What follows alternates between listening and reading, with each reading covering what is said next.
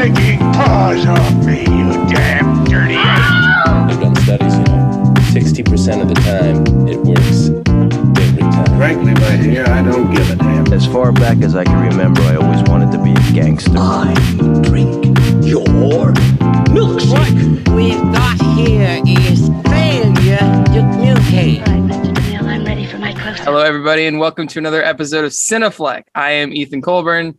And I am Clara Curtis. How, how are you doing, Clara? Oh, you know, I'm doing swell. Um, I didn't make the drink again. Do you like typical- the small talk that I that I that I instill into the intro, even when we're just gonna roll straight into like a conversation? Yeah, like we're pretending like we're not all ready to go with like the full episode right now. yeah, we're pretending like we weren't just talking for ten minutes. yeah. yeah, yeah. we are doing Spirited Away. We are doing Spirited Away. One of the most requested, I feel like. Like everyone wants to do Spirited Away. No, and and obviously our two guests are extremely privileged to have been chosen to be on this episode because uh no, I think like I think like everyone would have would have done Spirited Away if I asked honestly. It's This such true. movie. Um yeah, we are drinking um Yubaba's spell, which I came up with and you gloriously named I did name it. I didn't make it, but I named it. named it. But it's a great name, honestly. So you can you. find the recipe for that on at Cinefleck Pod on Instagram and at Cinefleck on Twitter. Mhm. Um uh you, you can review us on iTunes. I got my first two star review, which made me happy. um oddly and it made me happy because I was like, oh, like someone actually saw this and was like, I don't like this, which means I'm reaching people that I don't I'm not friends with. This is true. I don't think would do that. Yeah, and we don't look like we don't look like we have um like bots. Like everyone, we're, we don't have just everyone spamming us with five star reviews anymore. like, like fake reviews. So yeah, want to pile onto that two star review leave, or leave some one star reviews, whatever stars you feel like the show deserves, just leave that on iTunes. That would be very helpful. Um, thank you to our patrons, Griffin, Sydney, uh, Stephen, Isaac, and Zach, who is here. Oh wait, I was gonna let you announce it, Clara. well, no, but you've done it now. You've done you've done it. I was like, oh, he's doing such a good job. I'm not gonna interrupt there. Oh, thank, you. thank you. Hi, Zach. yes. Oh, hey, I was on mute for a second. Hey, hey, thanks for having me, guys. Yeah, Woo! We've got we've got Lexi as Hi. well, returning guest Yes. who has had just who's been on as many pods as as unreleased pods. So like speaking unreleasable podcast. so we hope uh we hope this one will go in the released category. yeah, please. It has to. We posted about it on I Instagram. know, Yeah. Seriously. No, I literally just pretended like I didn't post about the Princess Bride. It's like, and next week we're doing another round, and everyone's like, um, didn't you announce? the Princess Bride? I'm like, oh, what are you talking No. about? oh, it's so great. Yeah, we got. I mean, We honestly, we got to that. we got to do the Princess Bride. yeah. we'll we'll do it. We'll do it justice one of these points. I still One believe day. that though. Because he, you made me take a shot of fireball and then all, all of my oh, my I said brain we had to do a. away. I said we had to do a shot of Fireball during the fire swamp, See, Ah, yep. Mm. which is tr- accurate. it's I mean, accurate, but it also would like kill the, the last few remaining brain cells I had. Yeah. yeah. Fireball's a no go for me. Uh, Yeah, along, me- along me with neither. gin, like I mentioned, which I, I I know I mentioned this. I substituted the Haku vodka for the drink this time. But that's but that's epic that you found hot Yeah. vodka. It's it was just staring me in the face. I couldn't turn that down uh, for the opportunity on this podcast. Yeah, hell yeah. So we so this is Yubaba's curse. Um, or Yubaba's Spell. spell. Thank you. Uh, and um, I th- I thought I think it goes with the movie. I mean, to be honest, I repurposed it from Lexi's sister's birthday party on Yeah. Saturday, but um, it kind of it kind of goes with the feel of the movie. the the The theme of the party was Alice in Wonderland, which I think this movie has a lot of tie-ins with. Um, and yeah, it just fits the mystical vibe. How how how, how did it go for you as kind of like a non-cocktail person, Zach? Yeah, As a- it's actually really like refreshing and delicious and and just kind of has the overall vibe of the movie if that makes sense. Like um it just kind of has the essence of essence of spirited away. And yeah i usually am just like a seltzer beer guy so this is about a bit out of left field for me. Um but it's it is really good and it's and it's uh, a great pairing for the movie so i'm happy to uh pair that with it. Yay. I also thought that you know if you drink enough of this, you'll forget your name, so it works on that. that as I can attest, like, this is my third day drinking it. No, Oh no. her, Oh no. birthday was on Saturday, and she came over last night to watch the movie, and then just like, oh my god, Oh my god. so have you I feel, though. but yeah, Yeah. no, yeah, it's been uh, it's been it's been a solid three days. It sounds Um, like you're re- living another another round right now. Yeah, I did Okay. so. no, I do start at eight, and he ends at eight, right? yes, that's true. That's true. i think if you were to try that experiment then you, then you learn nothing from that movie basically Yeah. um. So so Spirited Away. Um. Zach, what was the, when was the first time you, you saw that movie? So i actually didn't see it until i was like in college. So um like i don't i don't think i was allowed to see it as a kid. Like my Mm. grandma took my cousin to see it and they left halfway through because it was just too weird. So like that's what i had heard about it my whole life. And then Oh, um in college the opportunity finally presented itself to me to watch it on my own with some friends. And uh it was just in college just on a couch you know kind of a drink or two. Um and it kind of sent us on like a, an anime kick of like trying to find like a Ghibli movie that lives up to that, and nothing really ever did because it's kind of like um, the pinnacle of the Studio Ghibli movies for me, and Totally. nothing ever quite lived up uh, to this. Yeah. Yeah. No, I agree. Lexi, what was what was your you, you watched it fairly recently as well, right? Yeah. Um. Well, if we're counting the first time I ever saw it, or the first time I saw all of it, oh no. it's different. Okay. Um. First time I saw the first part was I. It was I was five, and my church was doing a Halloween like event or something, and they showed us Spirited Away. And I got really scared and ran out of the room crying when uh, when the uh, the parents turned into pigs. Oh, because you want your no. parents to turn into pigs? yeah, it really freaked me out. Oh. Um, and so that I was like terrified of it and didn't watch it again until I was in yeah, I think 23, 24. So like two years Two ago? years ago, yeah. Um, and yeah, and that's that was the first time I saw it, and I saw it in a really overly fancy movie theater that was doing like a revival thing. What theater? it was in San Diego. Oh. Yeah. I Oh, so very recently. Yeah, yeah. It was Wow. while I was my like first few months at UCSD. That's crazy. Yeah. That's really cool. So what what what was an ex- like what was it like seeing it in, in a theater which with with Oh I'm God. assuming a lot of like were people dressed up? No one was dressed up. It was a very like San Diego is a pretty, you know, conservative area. Surprisingly. surprisingly conservative place. Um, so no one was dressed up, but it was amazing seeing it on the big screen. Oh, yeah. Oh my I can god. imagine. The colors. It was beautiful. And then I was also reclined and I was so comfortable. I was like, this is the best. I think this is the best movie I've ever seen. yeah. I I mean like even just seeing it on my projector, just like Oh, yeah. seeing it just like colors and just uh freaking train horn. You know, I'm just it's fine. You know, it feels like the movie. It's like yeah, yeah.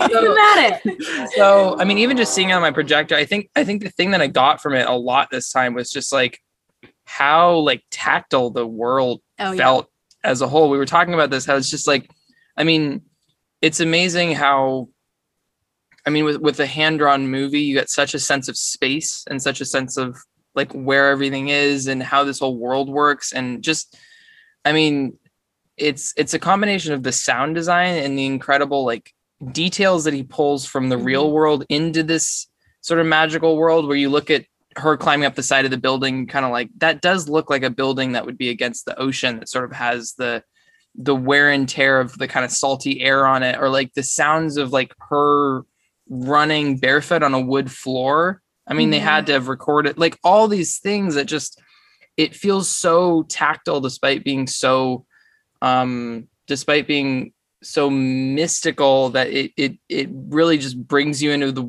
world and it makes you feel like you're returning to this place that you know, which is so which is such an odd experience.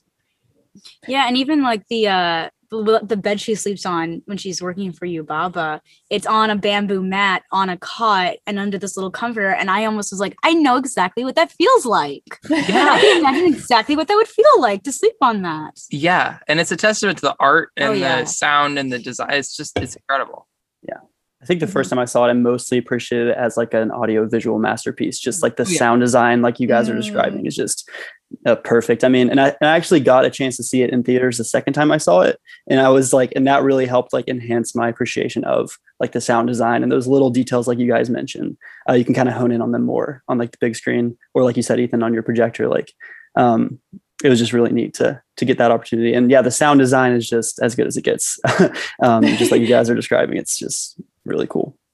Yeah, for sure. For sure. I mean I, mean I I grew up like watching this on DVD like mostly, you know, like on road trips on the little like portable DVD player or whatever and like you Yeah. know, a little square TV and uh you know and then but then being able to experience like in HD and bigger I think that's even it's Mhm. even a better way to experience it but just I mean just wherever you're experiencing it just it's I don't know it's Mhm. spectacular And and you guys all have clearly, clearly seen it when you were kids. Like I didn't mm-hmm. get that opp- Claire and I opportunity, but okay, I don't know if my five year old, you know, breakdown counts. right.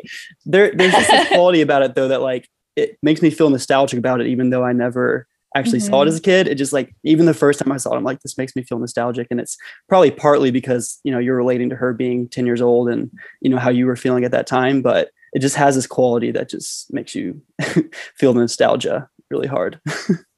Yeah, Clara, I forgot to throw to you. I wanted I wanted to ask you about um your first time seeing the movie because I, I you also saw it as a kid, I think. Yeah, um truthfully I can't well, okay, I can't remember like how I felt necessarily after watching it for the first time. I almost have a more distinct memory of like obtaining the DVD for this movie. My mom bought it at Costco like kind of blindly. And my sister and I both my sisters honestly but my my older of the two younger sisters olivia olivia and i are closer in age and i think that's part of why we both connected with the movie quicker than audrey did. Like audrey was there obviously as well because she's the youngest and she wants to be included.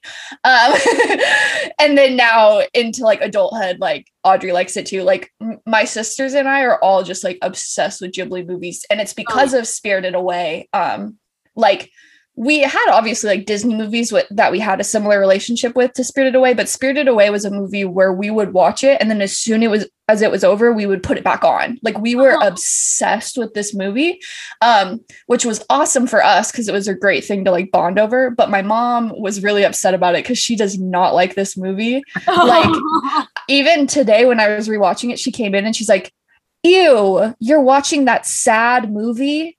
that sounds like, I- like my mom.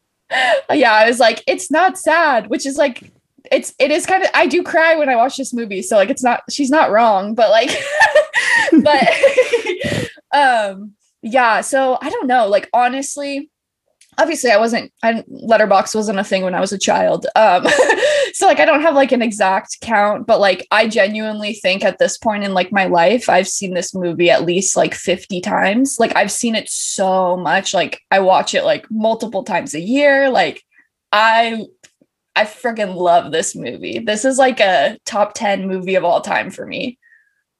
Yeah, yeah, for sure, for sure. Um, no, I, I mean, as as as I think both you and Zach sort sort of alluded to, I mean, in a lot of ways, this is like the pinnacle Ghibli movie. And I, I mean, Mhm. honestly, I hope we do more Ghibli, but yeah I I think for me, my my problem with a lot of Ghibli movies, specifically, I mean, when you're talking about Ghibli, you're usually talking about Miyazaki. Yeah.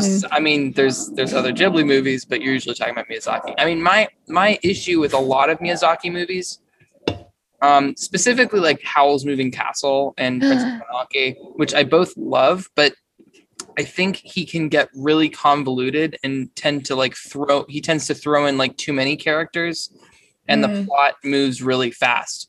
and I think what this movie does really, really well, which I think is something he typically has trouble with, is he really lets them, he really lets um the movie and the world he creates like breathe. Like everything, Mm. there's moments of silence, there's moments where she's like looking out onto the world and Yeah. sort of and I think that's, I mean, that just to to to both, I mean, do that with his kind of tendency to want to throw in more machines and more amazing characters, which you know, I I I I I love a lot of the time, but like and and then also to sort of have faith in sort of a child audience to be able to follow that stuff is mm-hmm.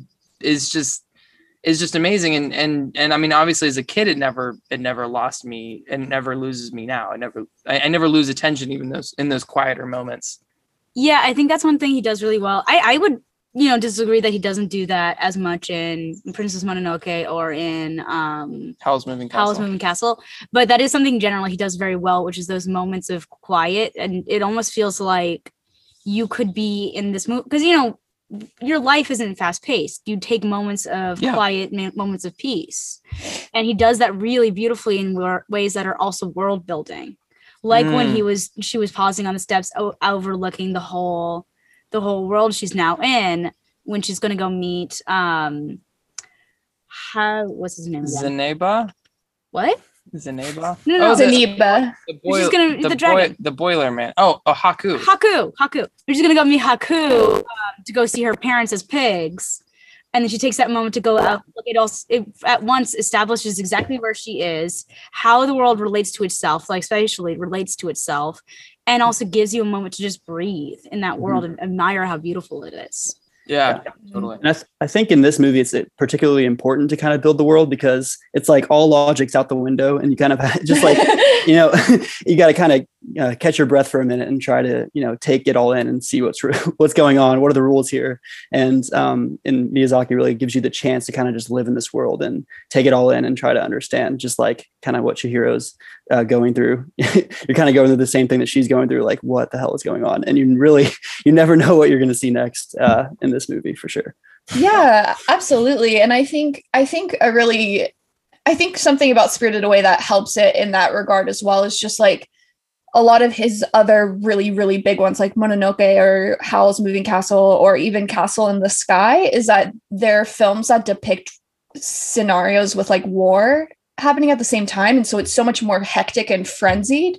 Whereas here we really are just like getting to see this girl like experience this bizarre reality. Like i don't know how else to phrase that really but it's so much more about her inward battles rather than like an external battle. And so then we're able to just like breathe in that which i think like you guys said like it works so well and it really draws you in because i don't think it's quite as relatable to like see characters like experiencing like a bombing or like major battle. Like i don't think any of us have lived that. Right. God. yeah. No i mean i mean yeah it, it's it's um I, I mean in a lot of ways if you just talk about story story structure it's it's really it functions a lot like the odyssey. I think this is what i talked about in like my first Letterboxd review of it but it's it's it's um basically i mean the oldest the oldest i think the oldest story that that that has been kept up by mankind is is homer's odyssey. And like Mhm. that's that is a story it's a story about a guy encountering a series of creatures that he has to fight through to like return home.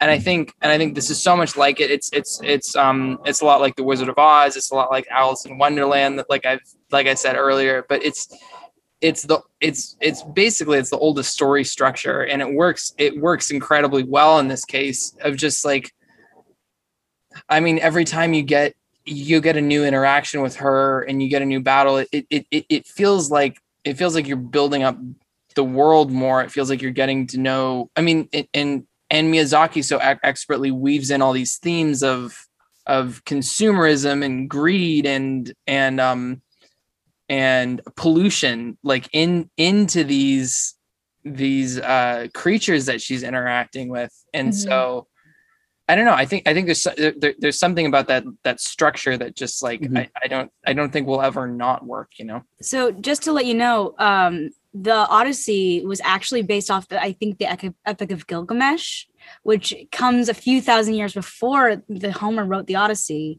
um, and is one of the first tales we have epics we, that we have recorded in human history and have been able to translate. Where is that from? I think Mesopotamia, but I could be wrong. Pro- That sounds probably- right. Probably Yeah. because if you're thinking three thousand, yeah, it's probably Mesopotamia. That's interesting. Yeah.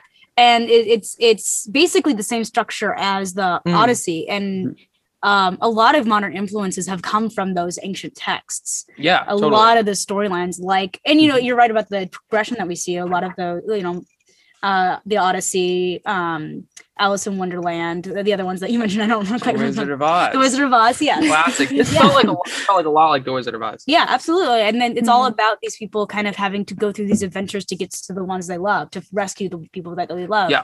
And even though you may not be able to relate to battling mythical creatures, you can always relate to loving someone enough to want to fight for them. Oh, mm, That was I like beautiful. that.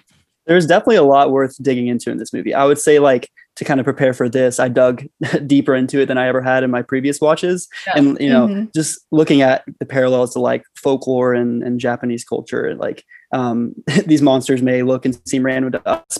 Um, they're actually paralleling like a Japanese folklore from what I've looked up. And it's like a lot of these, these creatures um, that you see are like uh, parallels to um, real beings in the Japanese folklore, which is just, is not surprising with how detailed Miyazaki is that um, there's, you know, clear visual parallels to those things, but it's just, it's things like that just even make me more impressed with this movie. Can you give us an example?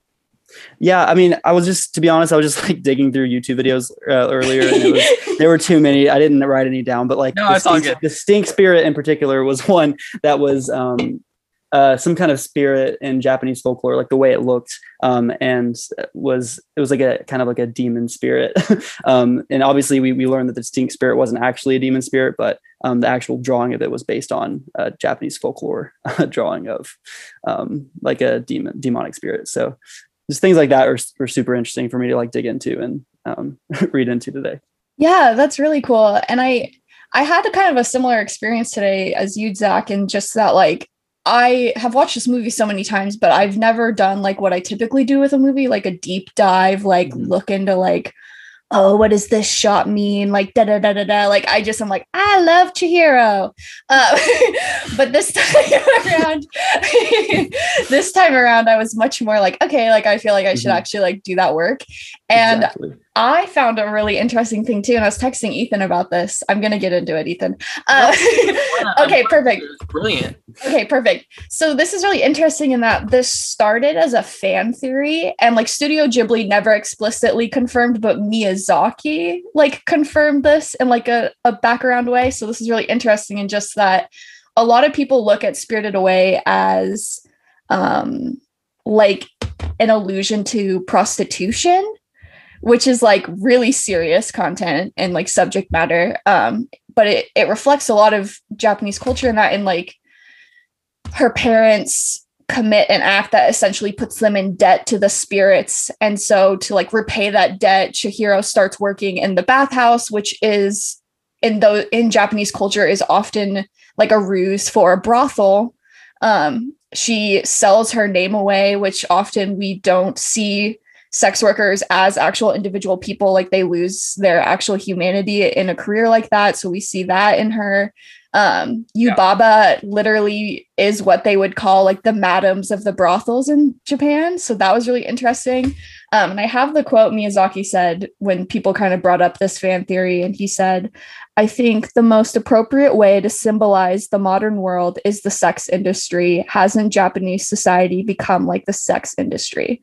So, like, he didn't like outwardly be like, yep, prostitution, but he basically like alludes to it in like kind of a direct way, which is really interesting. Um, and it definitely puts the film in a really different context. Like, it doesn't necessarily negate like the more like child hood wonder I have for the film just because like you can't not like get swept up in the magic of it.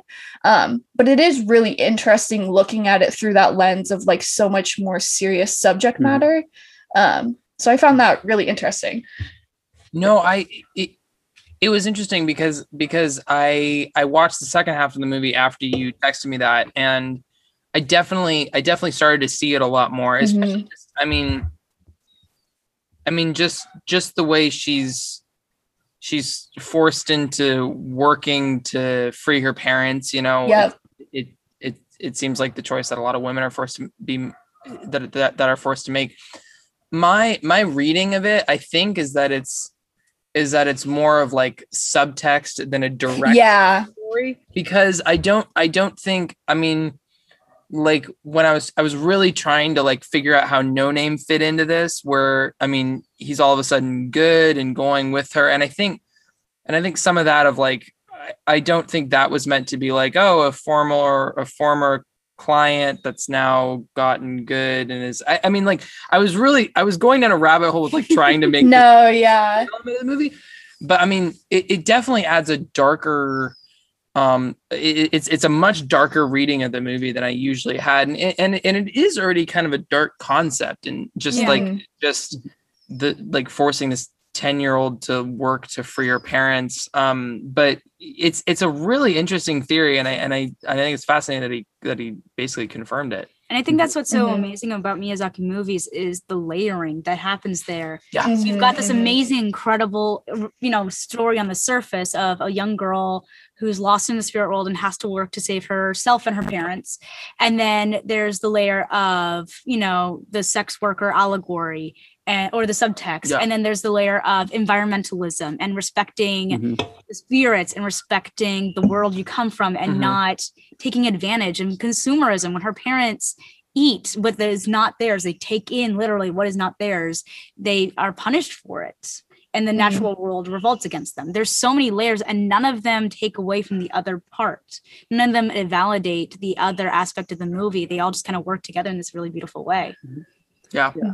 I feel like this movie and maybe Princess Mononoke have the most like adult oriented like subtext and Mhm, layering like that. Um, and like compared to my neighbor Totoro, I wouldn't expect as much depth to it or like dark. From my initial viewings, uh, what I picked up on. But um, yeah, like for me, like the first time, like I didn't even pick up on some of the things that I even picked up on this most recent rewatch. Like, Mhm. um, like I don't think I ever really truly realized like the stink spirit when they clean him and they take all the pollution out of him. That was like clearly it's saying that humans were doing that Mm-hmm. um and you know like the bicycle they pull out all the filth out of him and that was because they because he was a river spirit and they polluted the river and like things like that just um i don't know if there i mean there maybe there is some depth like that in other ghibli movies but um definitely mononoke but um i feel like in, to- in terms of target audience this was the most up adults alley but um i could definitely go and give another rewatch to those other ones Yeah, for sure. I mean, I definitely agree with that. I, I, I think, I think that I think it's, it has so much adult subtext. I think the reason it's considered the pinnacle is just because it, it, it has that adult sub, it has that adult subtext. But I think as a, as a kid, you could just keep rewatching it just because it has all these layers and sort of dark undertones. But Mhm. it, it has this sort of magic that draws kids back into it. I mean, I think Mhm. I think really the reason, like, if you look at the two, I mean, I guess the, not the two most successful, but two of the most successful animation studios in Ghibli and Pixar, which are both are both admired by kids, but also admired by adults that continue to return to the genre. Um, they they both they both have mature themes that are layered throughout their work that that still appeals to you in in returning to them, and it, and it's it functions in a very different way than let's say a movie like Shrek, which has like adult jokes that are meant to like skirt by kids that for them to not understand it. It's like Mhm. everything in in the it every, everything in this movie is presented in a way that kids could understand, but adults would tend to analyze more, if that makes sense. Does that does Yeah, that distinction make sense? Yeah. No, totally makes sense. And it's interesting you say that because a while ago I had a conversation with my friend Megan. Hi, Megan. Uh, I don't know if she listens, so I'll probably tell her I'm shouting her out. Um, but we had a conversation about Spirited Away a, a little while ago um, and just about how this is such like an incredible film in that like there's such a visceral connection to watching this as a child and then you get like this almost new experience with it as like a young adult in like a fit of nostalgia, you know, like you're looking back on it as a kid, but you're also encountering it as like a new adult. And then once you're fully established in your adulthood, like you appreciate it for so many different reasons than you did as a kid. Um, and in a lot of ways, like I really do think this movie grows with you. Like if you did encounter it as a child, like you mature with the movie almost in that like you're noticing more, but it takes a while to notice those things. Um, I think that's really special about it. Like, I don't think there's a lot of films that accomplish that um, as well as Spirited Away does, especially within like the animated uh, genre genre of filmmaking. Um, Zach, Lexi. Oh well, I was just gonna, you know, give you points for the bringing up Shrek in a conversation about Spirited Away. Uh, I, feel like, I feel like those are uh, different, like the exact opposite spectrum. uh, like, yeah. yeah, of, of animation. I just watched Lego Batman movie, so actually, I feel like that Oh may God. be slightly more on the opposite That's- spectrum of yeah, yeah. animation style. yeah, somehow technically the same genre. Yeah. right, exactly, exactly. Um, yeah, and I think Shrek Shrek took a different uh, angle on the soundtrack aspect than Spirited Away too. You know, but Music choice. Yeah. Smash I, I would Mouth say. is, you know, the same as this beautiful orchestra. you know, I would like people keep doing like um like remixes of All Star. I would love to s- hear a Spirited Away remix of All Star Yeah. if anyone. Oh my god. it's probably out there. I mean, and then it's all like Like, it be I somebody. I will uh, admit I love the score Spirited Away, but the song that plays during the credits, where it's like an actual like opera song, I hated that song for so long because Olivia, when we were younger, she would sing like an opera singer, like to annoy to annoy me. right. So she would just like walk around the house and be like, just like so loud. And I was like, shut up, stop it. It's it, the movie's over. Stop it. Uh, I feel like I was robbed of so many childhood experiences with this movie based on you guys' So conversation crazy. here. and that's just an experience of having sisters. And Yeah, that's, That's true. That's very true. True. Um, okay, well, this is like a random question that I can't answer because I don't want children. But is this a movie like how old do you feel like is appropriate to show your future children this movie? Six. Mhm. yeah, about five or six. I mean, I think five. Even though you had a traumatic experience watching this at five, Lexi. I'd probably be next to my child, Um, you know, sitting with them watching the movie rather than me being alone in a, in a room full of strangers mm. watching this movie and be like, what's going on? I would, yeah, I would probably say, yeah, in that same realm. Mm-hmm. I, I think it's good to challenge them early. I feel like, I feel like would they, would they fully understand the plot at five or six? You know, I, I don't know. Mhm. The, the main confusion point comes along when there's the twin, uh, which is, if you ask me, that's kind of where, if you were a kid watching, you might get a little confused because they look Oh identical. yeah. Um, Mhm. But you know, other than And you're like, but you look the same. I get that. but they don't have Right. to dress the same. That's true. I mean, just like the shape shifting of you know, and that kind of thing might throw them Mhm, off. mhm. But um, that's a nice little twist there at the end, though. But well, not really a twist because you see it happen, but um, Right. um, but for uh, Yubaba, it's a twist. So that's, Yeah. you know, good to see her get punched like that. But And also um, the but yeah, large would- baby can be like, that's what you were like when you were a child. Yeah. Nice to meet you. yeah. teach them a lesson. Yeah. Definitely a lot of um, definitely a lot of subtext about like not over coddling your children. Oh, I yeah. Yeah. I think That's true too. No, I, Mm-hmm. I have a lot of like I have a lot of like late night kind of like I'm falling asleep, but like Paige is already more asleep than me. Where I'm like, what age should I show my kids this movie? And then I'm like, I think I'm gonna like make a list of like every year I should show my kids that year. Did you actually do and this? no, no, no. I was just thinking about this, and Paige is like, you kind of need to judge it by like the kid that you have. So maybe Yeah. don't. Ooh, that's, That's true. true. And I was like, Ugh, I love Paige. yeah, but I like I think that this is a movie that works really well and that you, you when you watch it young, you get you get more Mhm. out of it every watch. you Yeah. know? So, so I Mhm, didn't know like I think I was aware of the pollution aspect when I was a kid. Like I was aware of the river spirit. I wasn't Mhm. necess- I, I think later I started to become aware of like the the greed sub subtext with the no name generating gold and everyone being obsessed with the Mm, gold Yeah. but like it's over you know i just started to become aware of the i mean bef- even before you mentioned even before you mentioned the prostitution angle but of just her being forced to work at such a young age. I was just Mhm. I, I think I was aware of became more of that later. When when you watch at a young age, it is an interesting experience becoming aware of these things as time goes on. Yeah, absolutely. Can can we um can I pivot a little bit? No. Yeah. Certainly. Um I'd love, to, I'd love to just talk about um kind of the introduction to this world really quickly. Mm. How how you have um you know it, it it's it's a little creepy. She's being pushed to the tunnel, her parents start eating, and then all of a sudden things just turn and there's like about 15 minutes that are just like Terrifying. peak cinema. Yeah. I was gonna say, but also chaotic and beautiful and mysterious. I Mhm. mean, does anyone want to? I totally ag- agree, Ethan. I think that transition is so fascinating. And in a way, it reminds me a little bit of um, the first Harry Potter movie Mm-hmm. and just how there's such a distinct line between like normal, in quotes, uh, like existence and then into the the world of magic like with spirited away you know they walk through this tunnel and it's eerie and like mystifying. And then you kind of see a similar thing with harry potter in that like they go into that little bar and there's that they're in that dingy alley and hagrid has to like hit the bricks a certain way and they reveal like this hidden world that's like right there but you just had no idea it was there a second ago and I think that's such a cool element. And I think it works so well. And we see that sometimes with Ghibli and sometimes we don't. Like Howl's Moving Castle is a great example where the magic is just there. Like there's no really clear distinction. Like it's all coexisting together.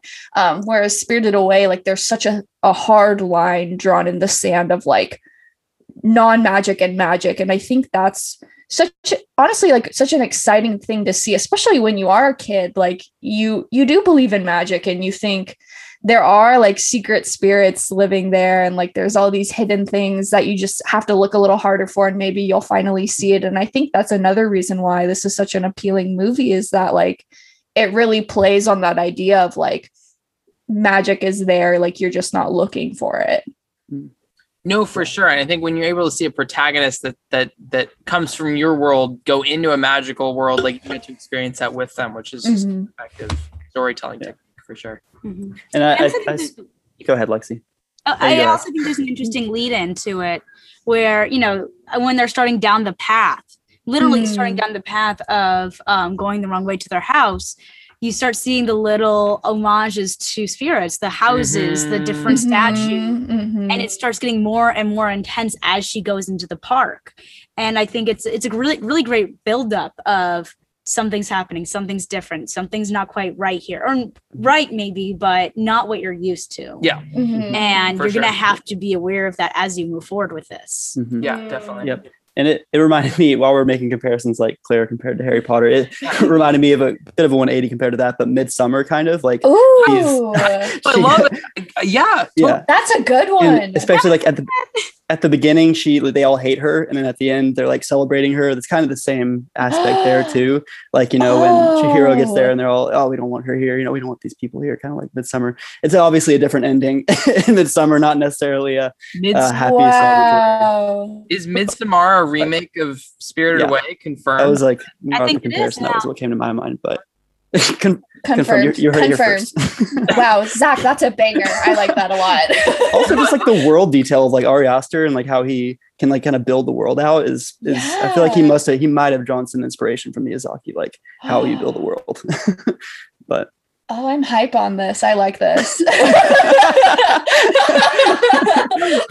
very different movies overall, but this is true. This is true. Dang, that's really cool.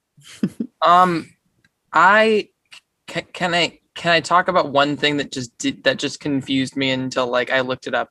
Oh no. Okay. Um, Lin just looks like a human, and it bothers me Uh-huh. when I looked it up, it's like she's meant to be kind of like one of the other women that's kind of frog-like because Uh-huh. there's the frog dudes and the frog women that kind of have the larger heads, but she just has a slightly smaller head than them. But she just Mhm. looks human, and so when she's the first one of them you see, you think she's one of the humans, and it, it's confusing when she's like, ah, you, she smells like a human, and it's like maybe they should have made her look a little less human. That would have been Right. helpful. That was definitely conf- confusing to me because I was like, why does she want to Newt so much? Why is this so Yeah, I like don't attractive to Get her? that because she looks like a person. Right. I don't want a newt. Yeah, I don't want to eat like maybe in the spirit world, newts are just amazing. Or they're, they're basically cracked. Have you ever had a newt? I've never had a There you newt, so I can't really speak from experience. There you go. Uh, I would be open to Mm. eating one. Never had a newt. Never had a Never newt. had a newt, That should be an acronym. That's that's your Mm. new name. It's my new word. Yeah. Never But had a like Lexi. Yep. And and um, that's that's that's super Mhm. fair honestly. And i think an interesting way to look at it is the people that chihiro is supposed to trust the most are the ones who look the most human in a way. Oh, um like haku when he's a not a dragon he looks very much so like a human. Like he looks Wait, just like a, a man. Uh, or a boy. I don't i mean a man and i'm assuming. too. Almost. yeah. Like he's obviously a little bit more out there like with his arms. But even when you see him like sometimes like they kind of tuck his extra arms away so you're almost not noticing them as much. Yeah. um and so i definitely think not like necessary i don't want to use the word crutch because there's so much negative connotation behind that but there that almost is like a little bit of a crutch to really help the viewer more than anything like kind of perceive like okay who is okay in this? Because in a lot of ways like you almost can't trust a lot of the people around Chihiro just because they all potentially have like cruel intentions like Yubaba like is so mean and then like all the other workers don't want her there like you said and it's so in a way like her friends are humanoid I guess is the right word for it um I think which is really is- interesting This I never noticed that until now. It's a really good point. I guess I guess Yubaba made me just not trust people with very large heads. um I have another question yes. there's so many interesting and like fun side characters in this movie so i was wondering what everyone's like favorite side character was Uh, thank you so much for keeping the podcast on track. I'm like, wow, who would have ever thought of this great question? Yeah. Um, Zach, do you have any thoughts? Uh, j- I forgot his name. The guy in the basement with all the arms. What's his name? the Oh, boiler man The Boiler Man. Himachi. Himachi. Yes. He's the man. He's just he's he's all he's just the guy. He like he's he's on your side. You know he he helped her out. He's got his little sootball army that he takes care of. Kind of. Um, yes he just it was super entertaining to me and like when uh when haku came down there and he kind of uh helped i don't know if he really helped him but he just uh i like the way he interacted in that situation that's my favorite side Mm. character for sure Mhm, mhm. that's a good one you guys trying to think. I think my favorite side character is the um, bridge frog. yes The one that's really annoying and like, it's like Haku, Haku, what are you doing? that was a great bridge frog impression. Thank you. that was that was good the, the impressions are spot on for you guys that don't get the visual aspect this- With the bridge frog, I, you know what? That we could, we could do that. we could we could form a whole theme park back here. Is he the one that gets eaten at the the first one that gets eaten by no face too yes yeah That's Yeah. the- um, where we? I feel like Clara, you're gonna have a much more informed answer than I am. no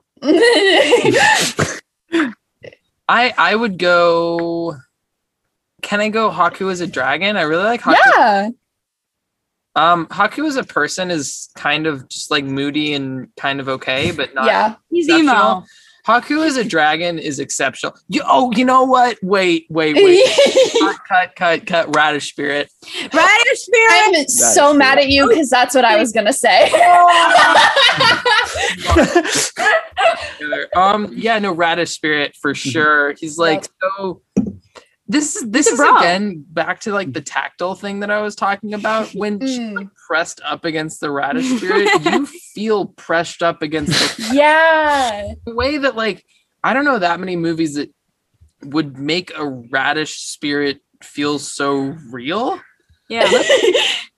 Even even in like Pixar movies that do that do great job at world building, um, they don't I think maybe they messed with the physics of the world in a way or something where it Mhm. just it really I don't know. I was next to that radish spirit. I think the also thing is he's he's very subtly protecting her because he's standing literally in front Mhm. of her, somehow knowing that she needs to be shielded. Yeah, he's an Oh. ally. He's for an ally, and then he Mhm. delivers her to the top floor where she needs to go, and then goes back down. Like he's fully like helping her out here without word, without question. He's just doing it. Have you ever had a radish? No, I've never in my life had a radish. No. I, mean, I oh, I've had a radish. Yeah, I remember radish. You know what I had one time was uh, a turnip. I went to the I went to Ah, I went to the market and I found a turnip and I was like, you know, I think I'm gonna try these. And I was just and They're not that good. they they're kind of just worse carrots. So I Yeah. would not really recommend turnips, but I do like Mhm. radishes and I Mhm. probably like them Radishes are more after kind of getting to know the radish spirit Mhm. at such a deep level. It's, it's funny. I was watching, you know, that same video where they were comparing all the folklore characters Yeah. to like Spirited Away. It's like, yeah. oh, and the radish spirit is clearly just based on a large radish Miyazaki must have seen at some point in his life. Yes, yes, of course. yes, uh, of course, naturally. oh, that's so funny. Um, okay, well, Ethan took the radish spirit. No, so But you can talk about your love for the radish spirit if you want to just wax I poetic with the radish spirit. And well, you touched on a lot of it perfectly. I just love how like confrontational he is as a character to the audience. Yeah. Like e- like the pressing up against, but even just like the breathing, like when they're in the elevator. And I think that's what makes it feel so much more like feelable is that like it's not just that she's pressed up against him she's pressed up against him he's breathing heavy and then he gives her that little side eye and I just i'm just like ugh, ugh. Uh, but he's helpful which at the same time so it's like it's kind of fun because i think in a lot of ways the characters in this movie make us confront like our initial biases and just like at first chihiro looks like such a brat and you like you kind of just like don't like her.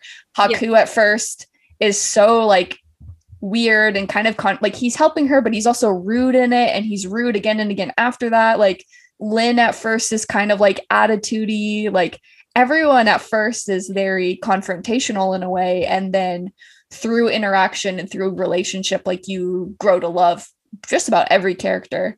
Yeah. um so i think that's really neat. Uh i also though want to shout out a character it's like a side character but not because they don't have any lines but i want to shout out the sh- the soot spirits. Um i love those guys i have a tattoo of them. I love them so much. They're on my body. It's two of them and they're holding their little stars. And then eventually i really really want to get um i want to get a smushed slug on the bottom of my foot. I think that'd be really cool. Well, I feel like I was gonna say something off of this it's spirits or Well- something. Can I say one more thing about the radish spirit? No. yes. Oh. To me, the most aggressive things about him are his hat and yeah his man boobs. Because yeah so prominent. His man boobs are epic. They're epic. and like they're almost always at eye level. I'm just like, oh, I oh, I've I've experienced that before. Mhm. That's probably the most wholesome movie in the mo- uh, moment in the movie when she like gives him a little nod as she- after she leaves the elevator. It's so like that dude is is the man. the radish spirit. He's he's the man. i love that I love, you know, I mean, you touched on this briefly. I, I just love her character arc in this, where Mhm. she is Mhm. annoying at the beginning. We, we wait, wait. Would you like to hear my Chihiro impression? yes. yes I'm dreaming. I'm dreaming. Yay have most impressions covered at this point. No, I don't know why I said Yeah. yes to because I heard it literally the entire time we were watching the movie last. There's that. But um, but no, she's she she annoys the shit out of me at the beginning of the movie. But then honestly, like her her zen, her level of like zen near the end, like when she confronts No Name when he's like Mhm. monster No Name, and she's just Mhm. like. He's just like, what do you want? Like, what can I do for you? And like, no one else can stop him. She just stands there and she stares at him, and she has this like presence that's like way beyond Mhm. her years of just like, I'm here, I'm calm, and just like I'm ready to like, you Deal know, with this. deal with Mhm. this. That Mhm. I mean, yeah, I just I, I'm I'm so impressed by her as her her character arc. I guess. Yeah. I would assume this movie takes place over two weeks, like a like a week and a half. Yeah, I think that's accurate.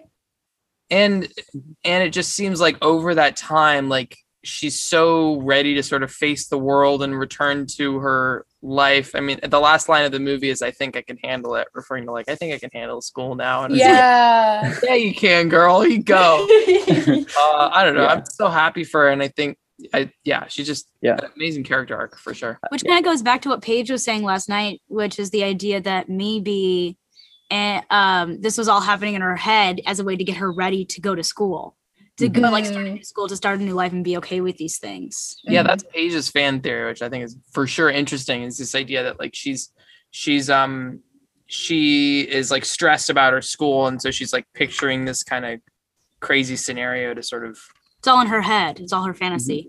Huh. I, I thought that might be the case too, especially when she exits the tunnel at first, or when she kind of snaps out of the world. Um, Mm. You know, to refute that point, when they get back to their car at the end, it's kind of like overgrown with weeds and everything. yeah. Um, Mhm. So it kind of implies that it might be have really happened, and um, she really went through that. But I mean, I think it's kind of maybe meant to be a little little open ended or make you kind of think along those lines. Which is Mhm. making me Um, wonder if um, the time spent in the spirit world is not congruous with congruous Mhm. with the time spent outside the, the spirit world. Mhm, Because mhm. it takes few months for vines to grow on your car like that. It wasn't vines. I believe it was like branches that. Oh, it was branches fallen, that fell, Which okay. I think Mhm, mhm. two weeks under large. trees, you know, could, could possibly happen. Okay, so like a lot of folklore that says um, the time you spend here is not the same as the time you spend outside. Right. Mhm. It's my, not the same My as in your real impression was. I'd have to look back. I, I, I think it's like branches and kind of dust, and it was kinda- Okay. like that was yeah. But anyway, Mhm. Mhm. Zach, were you gonna say something before that? Oh well, uh, I was going to add one thing about because you said you liked her character arc, and I I do too. That's one of my favorite parts about the movie. Um, but like in you know specifically, you know, early on in the movie, she has to be super brave through all these situations, um, my, which leads to my favorite scene in the whole movie, which is when they're in the garden and um, Haku's kind of like giving her the um the food uh and she just kind of lets it all out like this is the first real time she's had to to let it all out. And and it just kind of emotionally struck a chord with me. Okay, I wanted to talk about this scene, so I'm really excited you brought it up because I think on this rewatch, I appreciated that scene more than ever before. And just like he's handing her the food, and he's like, I put a spell on this, it'll make you strong. And then her response almost to that is she starts crying. And I love that because I think a lot of the time we see like emotional vulnerability as not strength. In a lot of ways, we see that as like an external weakness in some ways, just like at least in our like social like standards. And so I thought it was really, really cool to see like that contrast of him saying, like, this food's gonna make you so strong, like it's gonna help so much. And then like she immediately just like starts sobbing and like totally breaks down. And then from there, like you really do see like such a like turn in her resolution to like do well where she's at and like do everything she has to do to save her family. Like she encounters a lot of really overwhelming stuff for being a baby. Like she's so young. And Mhm. so it's like, it's really cool to see that like the start of her like turn is her like getting to have that space to like break down. There's a there, there's a tie back to that at the end of the movie too, where where um she tells Haku his real name and and the the tears are sort of Yeah. and the little flea with the mouse is being hit by the tears. So it's like in this in this like climactic moment of like we Mhm. found ourselves, we're crying again. Mhm. and there is something beautiful about that because I, I don't know I don't know that many mov- movies that pr- portray crying as sort of a position of strength. I, mean, I, I. I I always loved that moment. I didn't know why, and I think you articulated it so beautifully. I think that moment um, when she's she's in the garden crying about her family. I think it's also such a generous act of love. You know, Mm. It's something we can all relate to. I, I think everyone has had the experience of just bawling while eating food. Yeah. there's just so many things that make you like Chihiro from like even from that point on like when she gets that um the healing ball and she like is so willing to give it up to the first people she sees that need it like it just a lot of things make you like her more as the movie goes on Mhm. um and that's that's one example Absolutely. And I think I think interestingly enough, like there are little things about her that are um admirable in her introduction like she has a great sense of intuition in that like they arrive at the the, the entrance to the spirit world and she so vehemently is like I do not want to go in there. I don't want to go in there. And like it's such like a gut reaction from her in that way that like kids like perceive things very differently than adults and like in a lot of ways I do think they pick up on like energy differently than we do sometimes. Mhm. And like she's so adamantly like I don't want to go there and then when they do get there and her parents are eating all this food like she's so like firm in her morals of like this is wrong like this isn't for us like we shouldn't be taking this and i think that is like an overlapping thing with her character is that she has like an, a moral compass that she sticks to so strictly in that like she lets no face into the bathhouse even though she doesn't know who he is. And i would definitely be creeped out by him. So like so she like doesn't do anything with that. She trusts haiku her haku and st- even though like everyone is like oh he sucks. Like he just likes Yubaba blah blah blah. And she's like no i like him. Like she has a really great gut instinct that she grows more confident in for sure. But i think it's cool to see that that's like there from the get-go. And then it Mhm. just blossoms more Can I can I take this on a tangent? Of course. I want to ask you a question. How how well do you trust your gut instinct in sort of sussing out the character of strangers? Mm. very badly, and it's actually been an issue. Okay.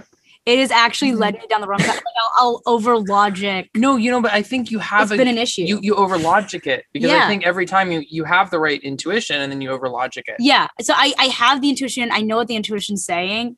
And then I'll be like, no, logically, that doesn't make any sense. So I'm going to do the thing that logic dictates. And then it completely screws me up. Mm. But in but in some ways that means you do have. I have the intuition, but I don't listen more. to it. Is the issue? You ask how much do you trust it? No, how much do you trust your into? Yeah, yeah, yeah, okay, okay. Yeah. I don't know how Mhm. I phrased it, but yeah, I can, Yeah, I don't. I like. I've I've had so many issues where my gut reaction is this person is not for you, or this person, Mm. and I can I can always follow it for other people. Like I I have told Ethan a couple of times, like, hey, that person's not going to be nice to you. That person's going to be an issue, and I Guess was what right. friendship lasted? but I can't do it for myself for some reason. Mhm. because you talk because you yeah. I logic my way out of it. Yeah. But you do have Hmm. good I would say. Hmm. Zach or Clara? You go, Zach. Oh well, I mean, I I try to I kind of like to hear like I try to see the, the good in everyone. I guess like you try to give them the benefit benefit of the doubt and assume they're good people, but you never know. I mean, people get burned by their intuition on things like that for sure. Um, I don't have an exact like experiences off the top of my head that I can draw from, but uh, that's kind of my general answer to that. Mhm. Yeah, for sure. Um, guess who's gonna get really feministy? It's me. uh, I think I think in general, like intuition is a hard thing to follow, but I think anyone who identifies as female or was like who was raised female like myself, like I was raised female and now I identify as non-binary, but like so much of growing up in that uh, patriarchal like society and like that those standards is like oh if boys are mean to you it means they like you Absolutely. oh, if this guy is being a little weird, like you should just take the compliment. Like there's stuff like that a lot where I get very strong gut reactions about interactions where I'm like, mm, this feels creepy, this feels Mhm. wrong, like this doesn't feel safe. But so much of what has been taught is like, no, no, it's okay. Like if you're just polite, if you just smile, if you just go along with it, like everything will be okay. And that's not very much so not the case. And so I think in a lot of ways, um, there's a lot of like dismantling for me in that like I have a very strong gut reaction that is 99% of the time accurate and right. And then like Lexi says, like I try and like talk myself out of it almost where I'm like, oh no, no, like what about this? This is probably happening. Da da da da da. Um, and then yeah, like I would I would agree, like I've been put in a lot of different situations that are like not good because I didn't trust my gut reaction because I think a lot of it is subconsciously trying to abide by like a lot of rules we're taught. And I think that can honestly apply to children in general too, though. And like, Yeah. you know, as kids, like we're always taught, like, oh, if someone wants a hug, give them a hug. Oh, that's your family member, give them a kiss. Like, there's so much about um, agency and consent that children don't really get in any regard. Um, and I think that's another thing about the movie, like tying it back in. I'm tying it in, Ethan. it's not a side tangent anymore. Uh, Keep going. um i think with chihiro like we get to see her in a position where she doesn't have agency like she doesn't want to move she doesn't want to leave her friends she's clearly distraught over the scenario going on around her in her life and then she finds complete agency in her independence and in her freedom from her family like while she is not technically totally free because she's signed her name away essentially to Yubaba like she gets to in a way like establish herself in a way that she probably wouldn't have if she didn't go to the spirit world. Like she would have probably continued doing exactly what she was told and being coddled and all these different scenarios that kind of were repressing who she really was as a person um and i think that's a really cool thing to see and i think that's why you can really champion her as a great hero is that you get to see someone reclaim their agency and thrive in that and help others in that and it shows like the benefits of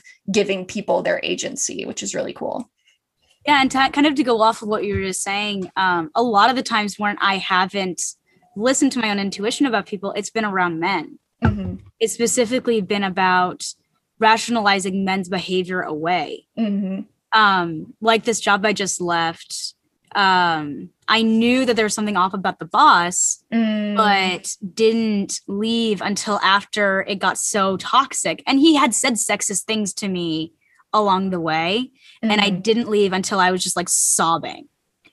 And yeah get to the idea that we have we convince ourselves trying to move through this world mhm, that you know our intuition isn't reliable but you know you can see with um Chihiro our intuition her intuition is what saves her. Yeah. That's something that we need to kind of move towards in this culture is women trusting their intuition around the people that are you know have agency over them have power over them. Mhm. Ooh, I- that's good. I would I I- I would definitely agree with that. I, I I would I would um I I would just say and as a as as not as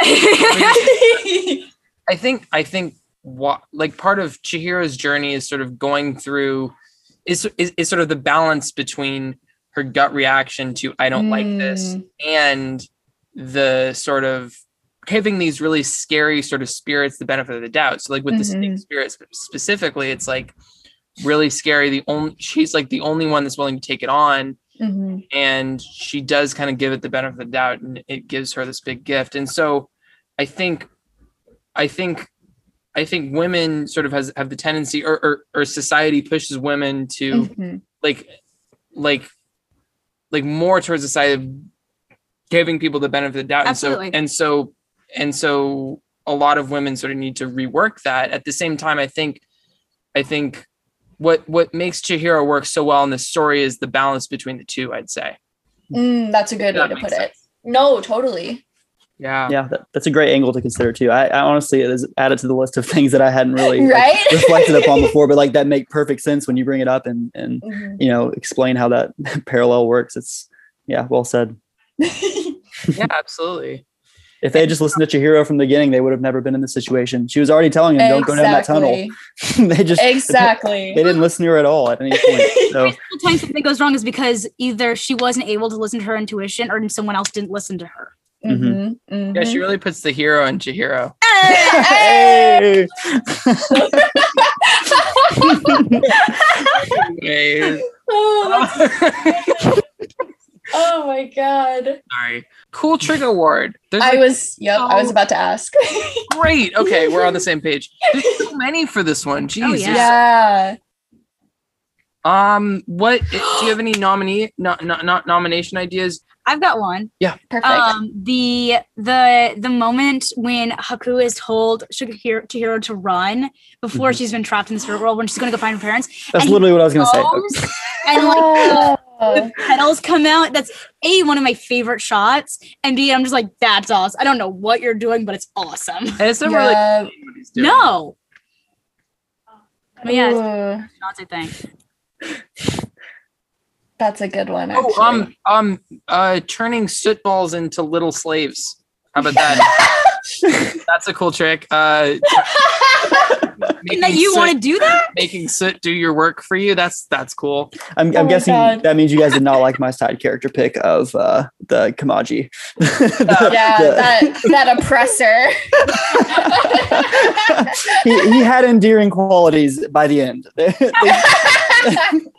They- they- cool trick though. I would I would probably say since um since Lexi took the one I was gonna say about blowing the uh distraction spell, um I would probably say the no face uh, producing the gold and taking over the whole uh place with their greed against them. Ooh, that is a good one. Yeah, that's super cool trick. That is literally a trick because it's actually dirt. It's not real gold. So yes, exactly. um okay i will nominate i'm going to nominate the fact that chihiro was able to catch that little black slug and squish it despite how gross that probably felt under her foot and then she freed haku because of it unintentionally but still a cool trick Tattoo forthcoming to commemorate your pick. yeah yes exactly Hiro's Mm. kindness is a cool trick. No. I'll take that. That's so wholesome. For uh, Clara, I can't imagine. Ooh, ooh, another cool trick is that she's able to look at a bunch of pigs and know exactly Right. which ones are or are That not her parents. Cool trick. Wait, that's a super cool trick. Yep. Okay, I'm. I think I'm between. I think I'm between the the producing gold out of nothing and Mhm. uh, identifying your pigs as parents. So you're picking back up of other people's cool tricks. yeah. Same credit for other people's effort. That's what Yeah. I do. Yeah. That makes sense. Yubaba's failed trick award goes to the the pig trick at the end there. There's a lot of cool tricks in this movie. Yeah, there are. I think I have to go with the gold though. I think I'm gonna put my vote on that just because like that's such a crucial part of the whole story Mhm. and it is really cool. Yeah. I like that she never explained how she finds her parents. It's just like it's just she kind of knows because she's known her parents for so long, and you but you sort of understand that fundamentally. Well, you, Yeah, you learn how good of an intuition she has, and then you see Yeah, it. that's true. I I would I, I think I'd have to go with the gold. Mhm. Lexi, Yeah, no, mine is mine is the uh the distraction at the bridge when he's blowing the you, petals. you you'd still lean towards that one. that is still one of my favorite shots. I don't know what he's doing, and I think that's partially why I like it so much. I don't know what's happening. Mm, mm, mm, Well, there's so many moments. There's so many moments. Just just side point. I don't mean to like commandeer my own podcast. I don't know. uh no th- like like I, I i was thinking about this a lot when they're when when um kamaji gives chihiro the train tickets and Mm. and you don't know anything about like like it's if if you were in a christopher nolan movie right now not that christopher nolan would ever remake spirited away but if you Oh were my in a god. would be there would be a there would be a five minute thing on the history and the meaning of train tickets. Instead, it's just like Lin's like, oh my god, you have train tickets, and he's like, I've been saved for 40 years. And but you understand that they're valuable without having know the history of them. Yeah. I think that, that that's Mm. that's extremely effective as opposed to like as opposed to like they don't really have to build up the the lore of train tickets without you like knowing the importance of them, which I think is just it, it- like there's a lot of that in this world, which is why you know so much about it. You, you know so much about it in two hours. So that's a movie making cool trick. That is a movie making trick for sure. Um, no, I think I think we'll have to go with making gold. That's a that's a super cool trick. That's That's a nice nom. But um going off of what you're saying a little bit ethan i think that is another reason wh- like uh, let's just add it to the endless list of why this movie works so well and why miyazaki is such a great filmmaker is that his films so rarely rely on like like blunt exposition Yeah. like comparing it again to Harry Potter a little bit, like that's another great magical world, but there is a lot of time spent on like explaining what's going on to Harry, and it works because we're the audience and we don't understand along with our hero. Um, but in Miyazaki's films, like Chihiro d- does not know what's going on, but Yeah. like we're never she's never babied in that and we're not babied in that either as an audience we are just kind of swept up in it and you either pick up on everything happening or you miss it the first time and you catch it on a rewatch um it, I love that Miyazaki doesn't really dawdle on like the concern of, oh, is this going to be understandable to every single person watching? He's kind of just like, no, we're just going to watch. Yeah, yeah.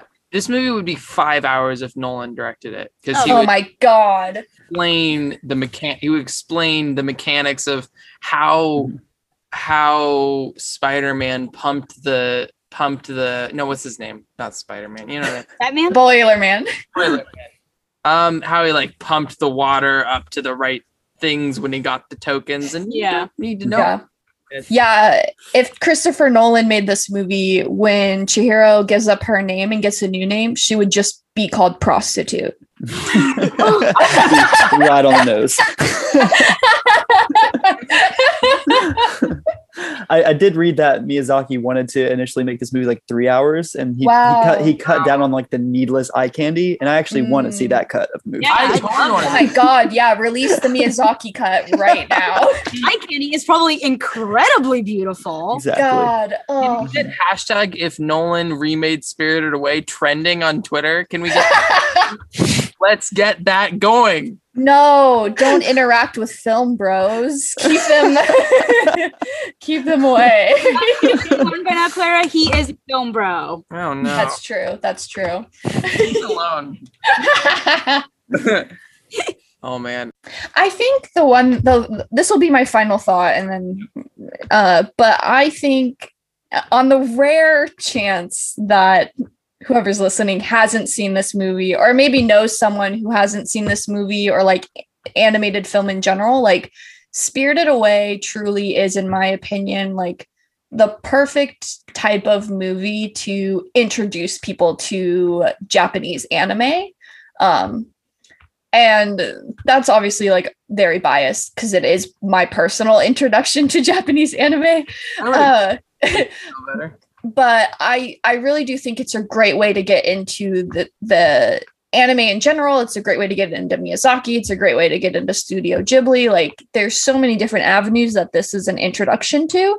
Um, and I really would say that like this film is talked about as much as it is for very warranted reasons. Like sometimes stuff gets overinflated um in ways that like are hard to really understand. But I would say this is definitely one of those movies that is just across the board universally loved and it's very well deserved.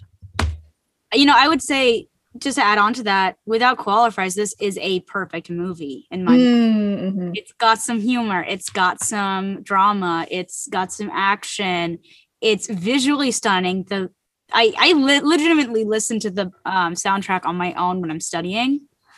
Um, and there's just all these elements to it that are so layered and incredible that it's it's timeless in my mind. Yeah. Yeah, it's it like like you guys said, it's it's it's can't miss. It's a it's a masterpiece and it lives up to the hype. I mean, it just it's like sentimental, sentimental and like nostalgic, but not like cheesy or sappy at any point. It just Mhm. it kind of it's just perfect. I agree with you guys. That's well said. Yeah. Yeah.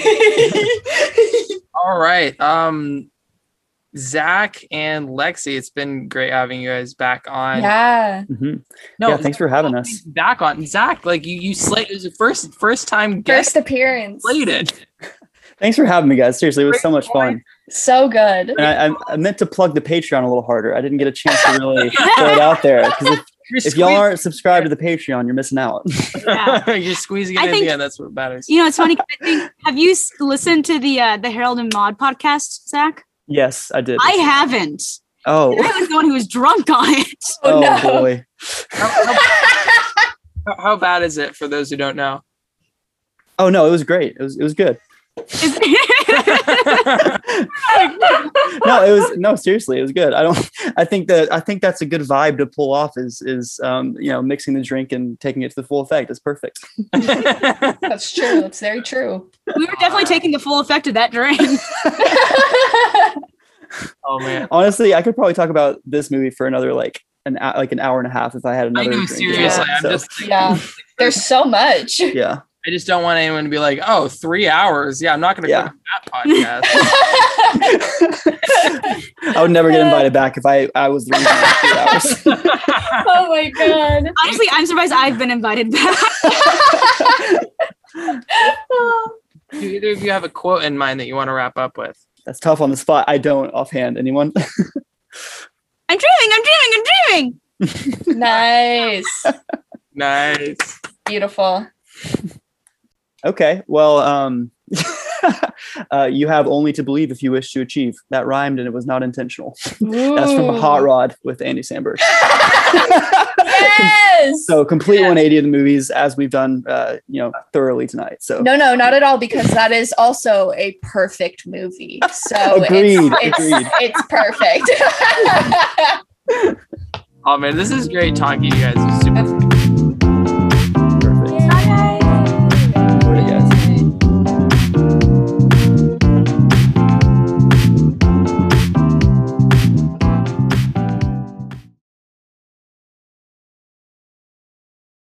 Thank you for listening to another episode of Cinefleck, and I will see you next week.